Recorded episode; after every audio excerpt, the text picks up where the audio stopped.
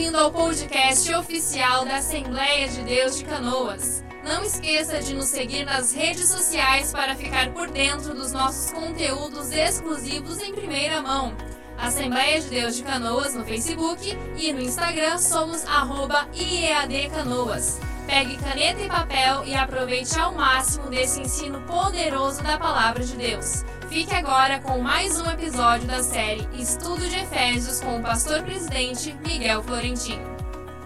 Eh, no capítulo 1, estamos avançando pouco a pouco e o versículo 6, tínhamos dito a outra vez que estávamos concluindo eh, a parte do trabalho da obra prévia do Pai, com esse versículo 6, onde diz que a predestinação para filho de adoção por Jesus Cristo era para louvor e glória da sua graça, pela qual nos fez agradáveis a si no amado. Esta noite, irmãos, eu quero tomar essa palavra final aí, essa expressão final, no amado. Queremos meditar nessas duas últimas palavras desse versículo 6, no amado. É muito, muito é, importante, como já falamos em, em estudos passados de Efésios, que tudo que Deus fez, irmãos, tudo que Deus fez se resume nestas duas palavras: no amado. Isto é sinônimo daquela palavra, daquelas duas palavras que nós já, nós já meditamos em Cristo. É a mesma coisa. Somente dito de outra maneira, em Cristo, no amado. Temos aqui, se vamos a resumir, todas as bênçãos espirituais no amado, ou seja, em Cristo Jesus, como já viemos dizendo. Fomos eleitos antes da fundação do mundo, fomos escolhidos no amado, em Cristo Jesus. Recebemos todas essas bênçãos espirituais, a adopção, a redenção, que vamos estudar mais adiante, tudo isto no amado. Agora, veja uma coisa, irmãos.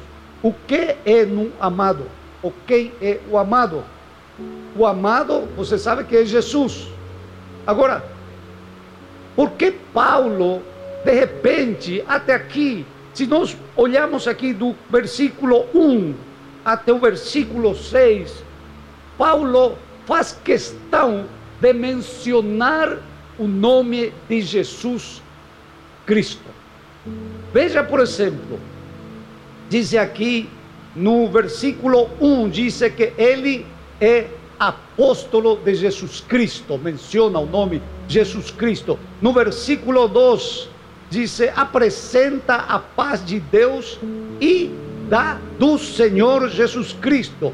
No versículo 3 diz: Bendito seja o Deus e Pai do nosso Senhor Jesus Cristo, que nos abençoou nos lugares celestiais em Cristo Jesus, mencionando duas vezes o nome, no versículo 4, não menciona seu nome diretamente, mas faz alusão, porque também nos elegeu nele, diz. E no versículo 5, de novo diz que nos predestinou como filho de adoção por Jesus Cristo. Ou seja, Pablo faz questão de falar de Jesus Cristo em todos os versículos introdutórios aqui de Efésios, mas aqui parece que ele freia e em vez de dizer que nós fomos, eh, em vez de dizer que para o louvor e glória da sua graça, pela qual nos fez agradável em Cristo Jesus, ele passa a dizer no amado.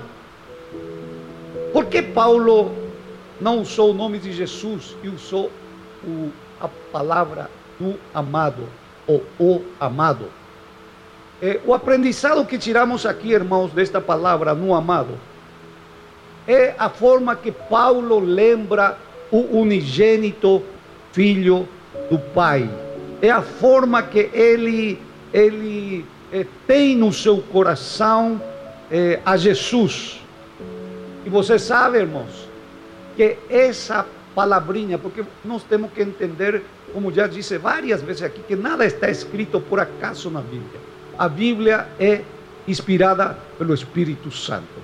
E essa palavrinha aqui é propositalmente colocado pelo Espírito Santo através de Paulo, nos mostra a grande diferença do Evangelho do Senhor Jesus Cristo com relação a outras religiões que andam por aí. Porque todas as outras religiões, ou em todas as outras religiões, você tem que produzir alguma obra para ser salvo. Você tem que fazer alguma coisa para ser salvo. Todas as religiões dizem isso. Se você vai, é, é, vai falar o budista, o budista tem que ter boa obra, tem que dar boa oferta. Todas essas atitudes é que vai salvar ele. É, outra religião fala da mesma coisa, mas no Evangelho do Senhor Jesus Cristo, no Evangelho de Deus, somos salvos pelo Senhor Jesus Cristo pela fé. Ou seja, no Evangelho nós não precisamos fazer absolutamente nada para a salvação. E aí que entra em choque com o nosso entendimento humano, com a nossa religiosidade humana, essa questão de que nós somos salvos em Cristo Jesus pela fé no amado. Veja como em Mateus 17, capítulo 17, e o versículo 5, o Pai declara, volta a declarar, porque ele já declarou isto lá no batismo, disse e estando ainda a falar, eis que uma nuvem luminosa os cobriu, e da nuvem saiu uma voz que dizia: Este é o meu filho amado, em quem me compraço, escutai-o. A declaração do Pai que ele já fez no batismo sobre Jesus, e disse: Este é o meu filho amado, escutai-o, este é o meu filho que eu amo. Ele declarou sobre Jesus. Agora, preste atenção, irmão, porque isso aqui é muito lindo para nossa vida espiritual. O próprio Jesus, em Lucas, no, na parábola das, eh, na parábola dos agricultores malvados, em Lucas capítulo 20, e o versículo 3, perdão, 13.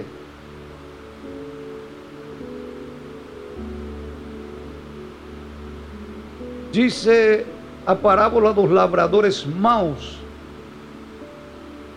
onde a parábola conta de que o Senhor mandou os seus servos e cada servo foi morto, foi maltratado, foi rejeitado por esses lavradores maus. E diz que chega um momento e diz o Senhor da vinha: Que farei? Mandarei o meu filho amado, talvez vendo-o, o respeitem. Falando isto sobre o povo de Israel, o próprio Jesus mostra que ele é o filho amado do Pai, o filho amado de Deus.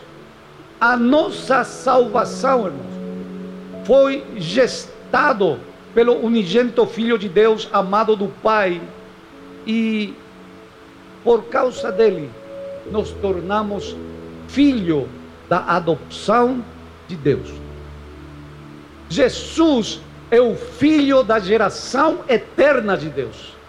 Jesus é o único filho gerado diretamente por Deus e é eterno, porque foi aconteceu tudo isso antes da fundação do mundo. Diz a Bíblia em João, no capítulo 1, no princípio era o verbo e o verbo era com Deus e o verbo era Deus. ou seja, o amado já estava com o Pai no princípio.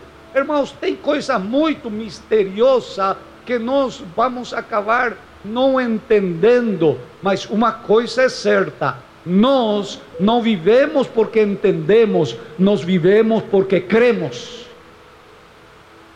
E aqui, isso é muito maravilhoso aqui, isto que estamos, que estamos estudando, porque eh, nós somos filhos adotivos e Jesus é o Filho unigênito eterno.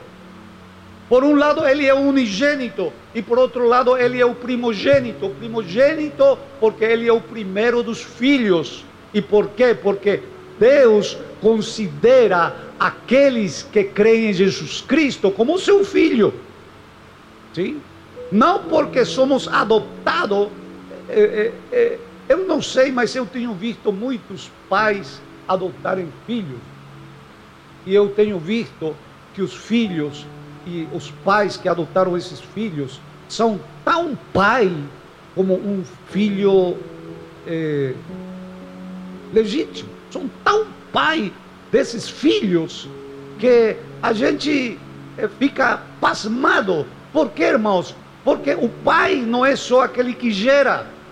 O pai é aquele que acompanha, educa, disciplina, ama e guia o seu filho. Esse é o pai. Então, o Pai, o nosso Deus, é o nosso Pai por causa de que nos adotou no amado em Cristo Jesus e Ele está nos acompanhando e nos ajudando a crescermos, a madurarmos, a nos disciplinarmos para ser o verdadeiro filho eh, que representa ao Pai, que é a extensão do caráter do Pai.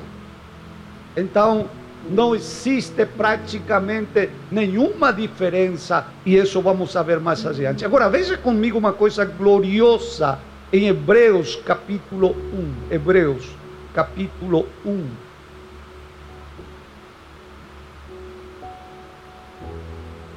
Hebreus capítulo 1, versículo 1 ao 3.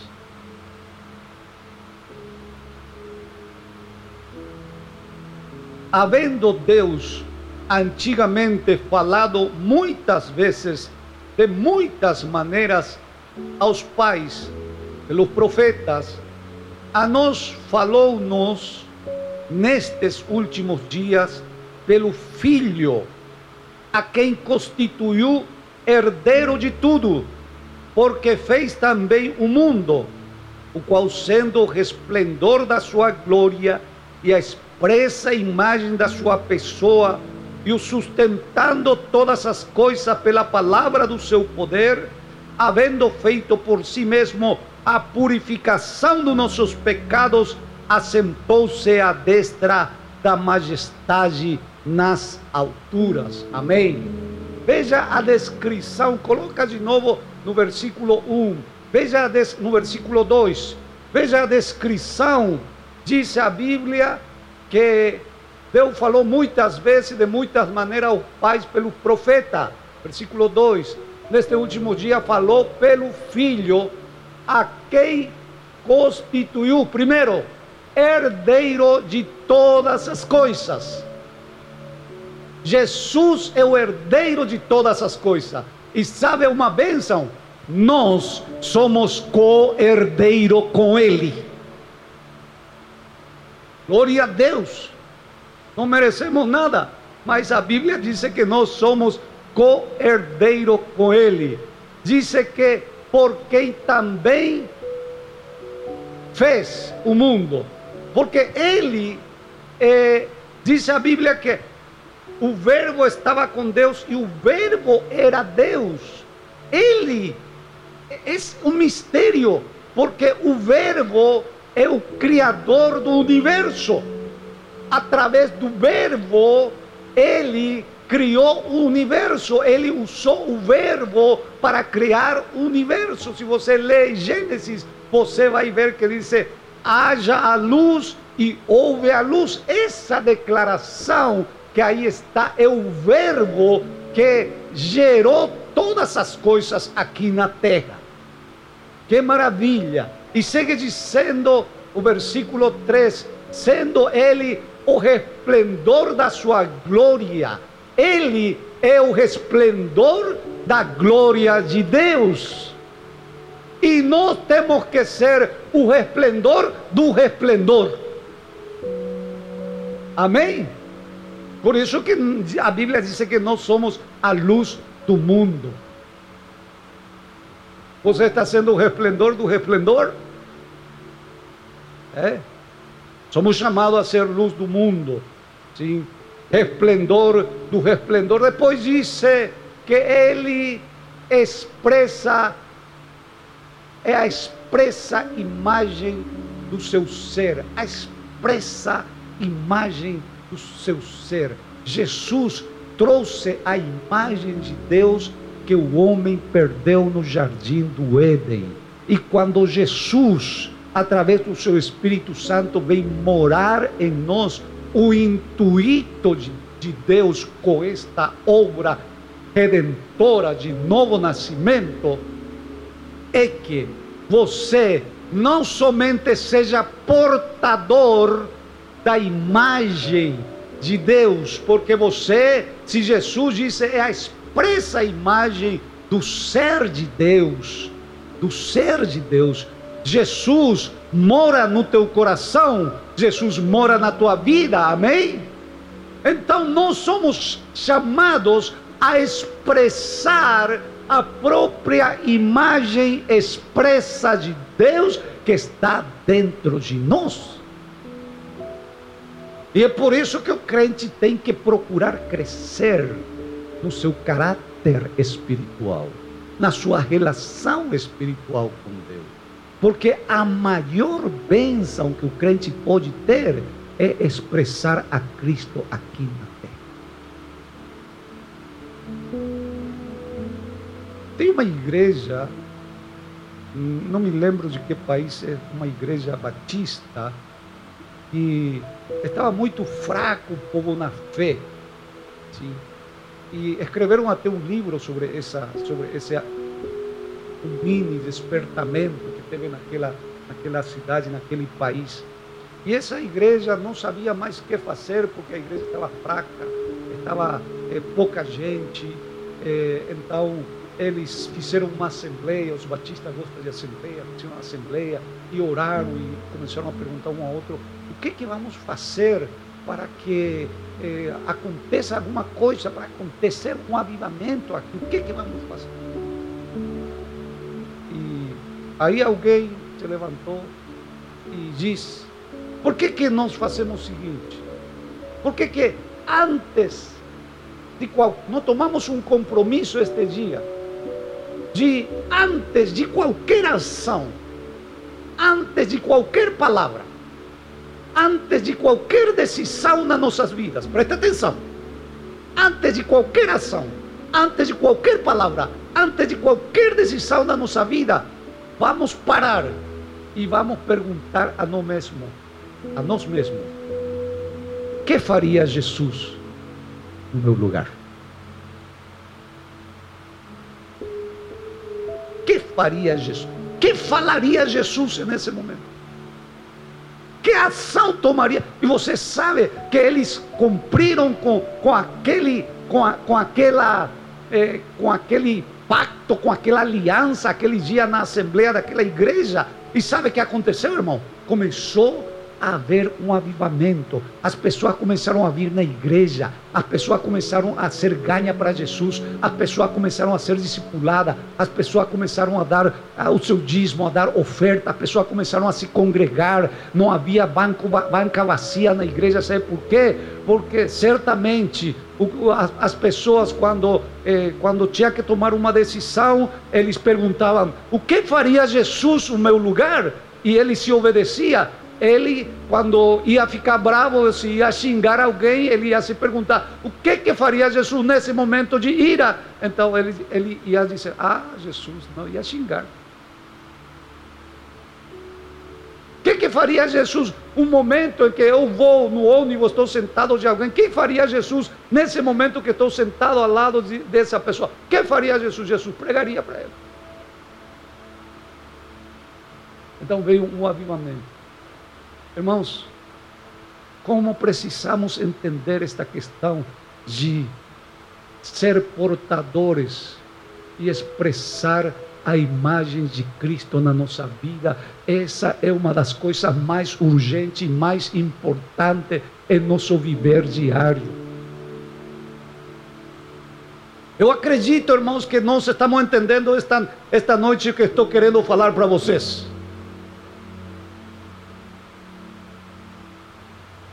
Depois disse aí que Ele sustenta todas as coisas pela palavra do seu poder. E Ele nos transferiu autoridade a nós para que nós possamos, através da palavra do seu poder, sustentar também todas as coisas. Porque a Bíblia diz no começo de Efésios que Deus, que Deus colocou todas as coisas debaixo dos pés da igreja. E nós teríamos que viver com maior autoridade, com maior ação, com maior vida, se nós entendermos esses princípios da palavra de Deus, se nós vivermos esses princípios da palavra de Deus. E diz ainda mais que ele, havendo ele mesmo feito a purificação dos pecados, você já está purificado do seu pecado. Não fica focado no teu pecado. Eu dizia para os jovens outro dia, domingo na consagração, eu estava dizendo para ele: não se foque no seu pecado, não se foque na sua fraqueza. O que mais o diabo gosta e tem prazer é que o crente fica focado na sua fraqueza. Não se foque na sua fraqueza, foque-se no sangue de Jesus, foque-se em Jesus Cristo, foque-se no amado. Porque esse é o caminho da vitória. Em algum momento, a sua fraqueza vai lhe deixar e você vai se levantar e vai levantar voo como águia, porque você é filho de Deus. Aleluia. E diz: assentou-se à direita da majestade nas alturas, disse. E ele nos fez assentar juntamente com Ele lá nas alturas, nos lugares celestiais, nas majestades das alturas do Deus Todo-Poderoso. Você e eu estamos assentados juntamente com Ele. Agora veja, irmãos, se nós vivêssemos eh, com essa doutrina nas nossas vidas, se nós vivêssemos eh, consciente dessa doutrina na nossa vida, de que nós somos filhos adotados por Deus, filhos verdadeiros, de que nós eh, temos a palavra do seu poder, de que nós temos a sua imagem em nós e nós podemos expressar a Cristo através do Espírito Santo na nossa vida, de que nós estamos assentados lá juntamente com Ele, assentados no seu trono nos lugares celestiais em Cristo Jesus, de que o diabo não pode te tocar, porque tu estás sentado junto com Cristo e é Ele que te guarda, é Ele que te protege, é Ele que está contigo. Imagina se não vivemos com essa consciência viva cada dia. Cada um de nós seríamos mais do que vencedores, mais do que nosso, no nosso dia a dia, no nosso andar diário na presença do Senhor. Ele e o Pai, irmãos, são indivisíveis. Ele e o Pai são inseparáveis. Ele e o Pai muitas vezes são incompreensíveis pela mente humana para nós que estamos aqui na terra. Sabe que Ele é aquele que o Pai ama desde toda a eternidade. Vamos ler em João 1,14, o versículo já conhecido. É bom que você decore esse versículo, é muito maravilhoso. João 1,14, que diz: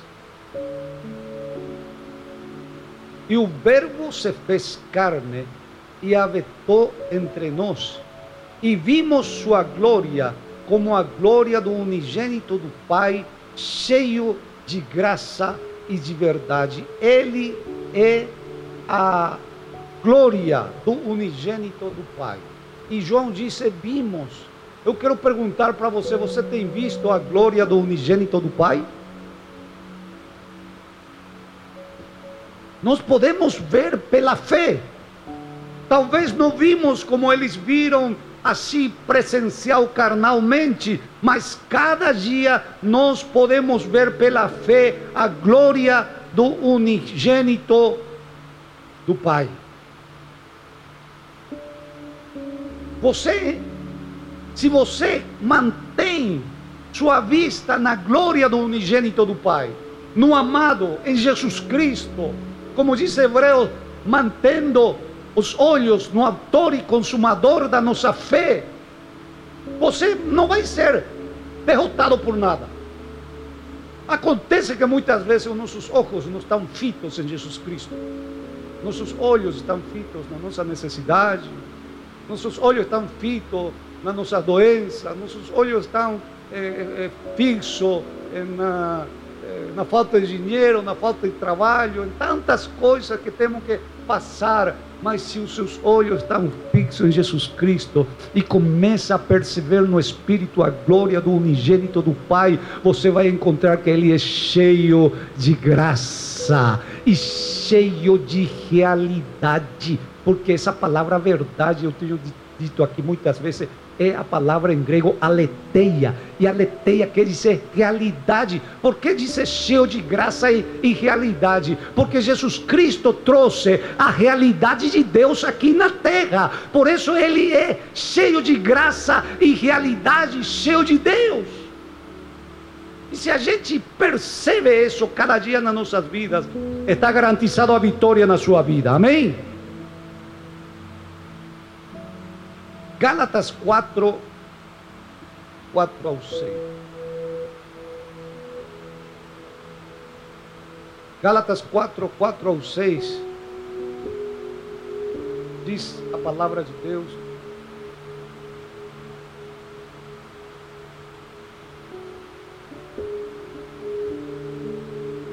Perdão, 1 João 1,18. 1 João 1,18.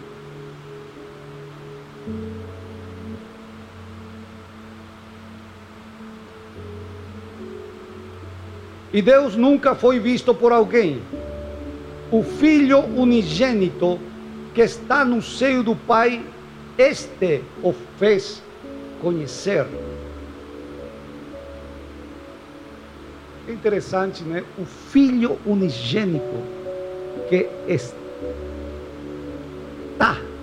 aqui diz está, na minha versão diz esteve, no seio do Pai. O que, o que é seio?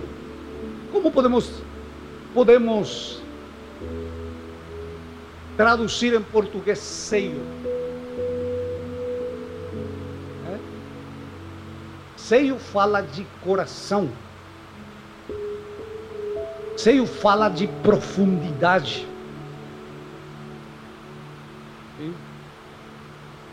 Quando está falando de seio, está dizendo que é lá, nas entranhas do Pai. Essa é a ideia desse versículo. Esse filho unigênito esteve, dice, nas entranhas, no coração do Pai, porque ele é o filho amado.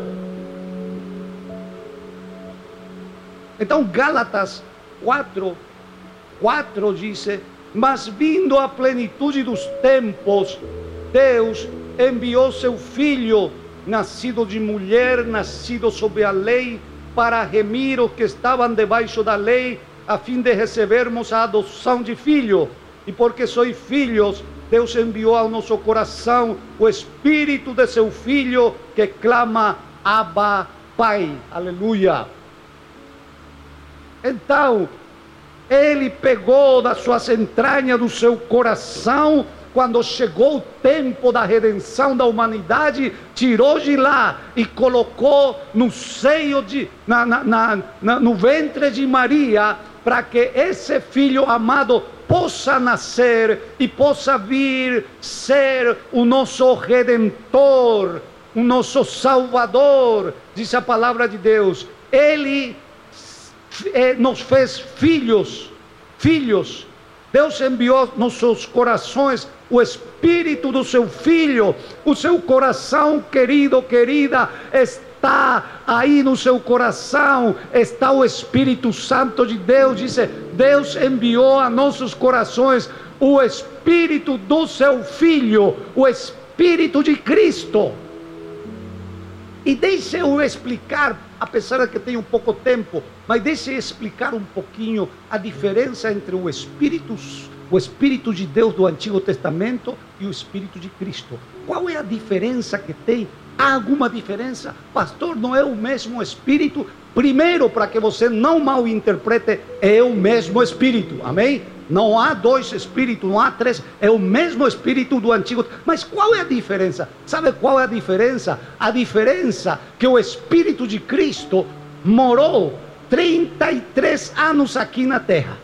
Passou tentações humanas, provas humanas, dificuldades humanas, tribulações humanas. Ele passou e venceu todo aqui na terra. O Deus, o Espírito Santo, que não tinha experiência humana, passou sendo humano pela terra, sendo vivendo como homem, eh, trabalhando como homem, ministrando como homem, e ele foi, morreu na cruz do Calvário e ressuscitou e foi lá para os céus. E dos céus enviou esse Espírito que agora tem a experiência humana para os nossos corações. Sabe para quê? Porque se ele não tivesse essa experiência humana, ele não entenderia a nossa luta, a nossa, a nossa debilidade, a nossa fraqueza, as nossas tentações, as nossas tribulações.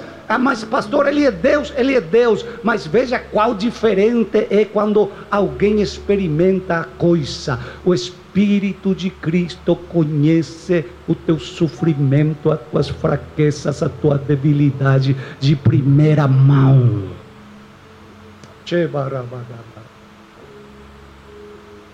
Aleluia! Glória a Deus! É maravilhoso isso, irmão, é maravilhoso. É, por isso é que nós temos que louvar a Deus. Aquele famoso versículo de São João 3,16: De tal maneira amou Deus ao mundo que deu o seu Filho unigênito, o seu Filho amado, para que todo aquele que nele crê não se perca, não pereça, mas tenha vida eterna. Agora veja que dramático. 2 Coríntios 5, 21. 2 Coríntios 5, 21. Eu acredito que você vai glorificar a Deus com este versículo. Diz a palavra de Deus: aquele que não conheceu pecado, o fez pecado por nós, para que nele fôssemos feitos justiça de Deus. Você entendeu esse versículo? Aqui não disse que Jesus foi feito pecador. Não.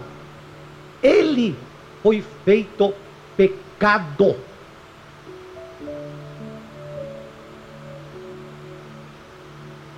Eu não sei se você entende a profundidade do que Jesus Cristo foi.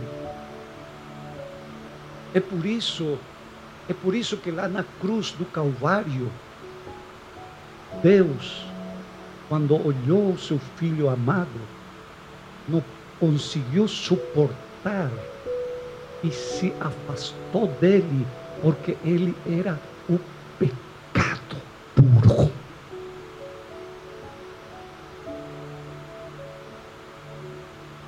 Aleluia. E para que isso? Para que nós fôssemos feitos, nós fôssemos feitos justiça justiça de Deus. Você é justiça de Deus. Você é justiça. Mas, pastor, eu tenho tanta fraqueza. Você é justiça de Deus.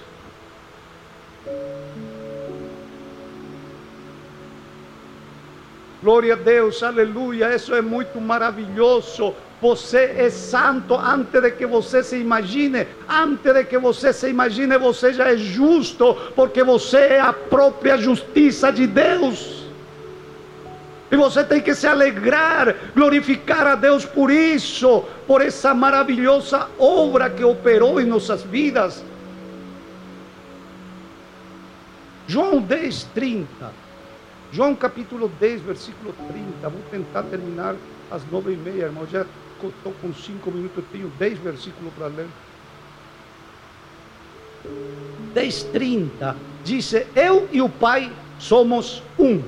Maravilhosa declaração de Jesus Cristo. Diz: Eu e o Pai somos um. Que maravilhosa relação tinha o Pai e o filho, porque o pai tinha o filho no seu seio, no seu coração. Ele é um com Deus, disse aqui. Agora, vou ler para você o versículo, que se você não ficar alegre, eu não sei o que, que vai alegrar você esta, esta noite. Capítulo 17. Lembre-se, Deus e Jesus é um. Amém? Deus e Jesus é um. Capítulo 17 de São João versículo 21. Diz: Para que eu, o 20 diz: Eu não rogo somente por este, mas também por aqueles, ou seja, por nós, que pela Sua palavra hão de crer em mim. Para que todos sejam um, como tu, oh Pai, o és em mim e eu em ti, que também eles sejam um em nós, para que o mundo creia que tu me enviaste. Isso é maravilhoso.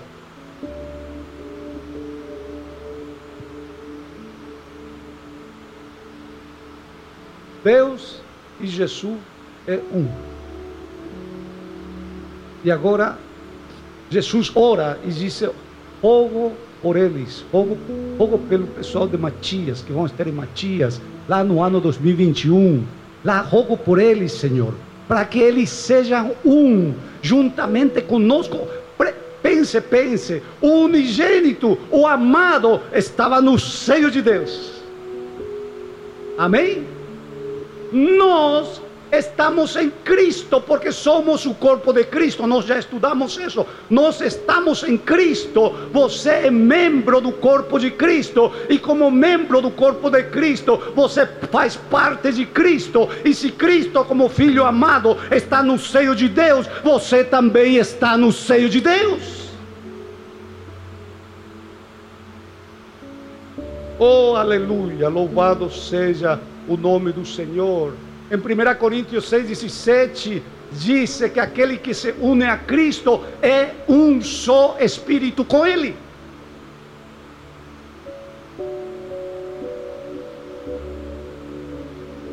Ou seja, eu vou pular muita coisa. Mas eu quero lhe dizer que Deus tem o seu amado que é Cristo.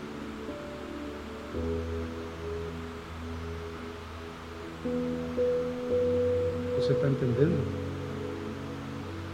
E você está em Cristo. E você é o amado de Deus.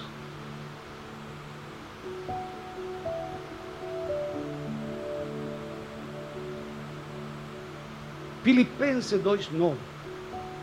Por isso, irmãos, que o amado, o amado tem um nome maravilhoso um nome que é poderoso, um nome que é sobre todo nome, como disse aqui em Filipenses.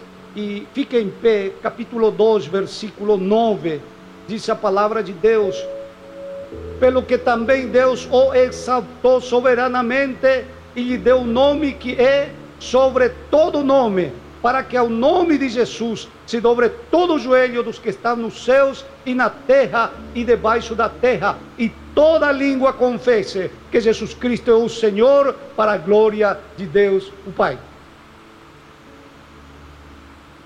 Ele foi exaltado ao sumo.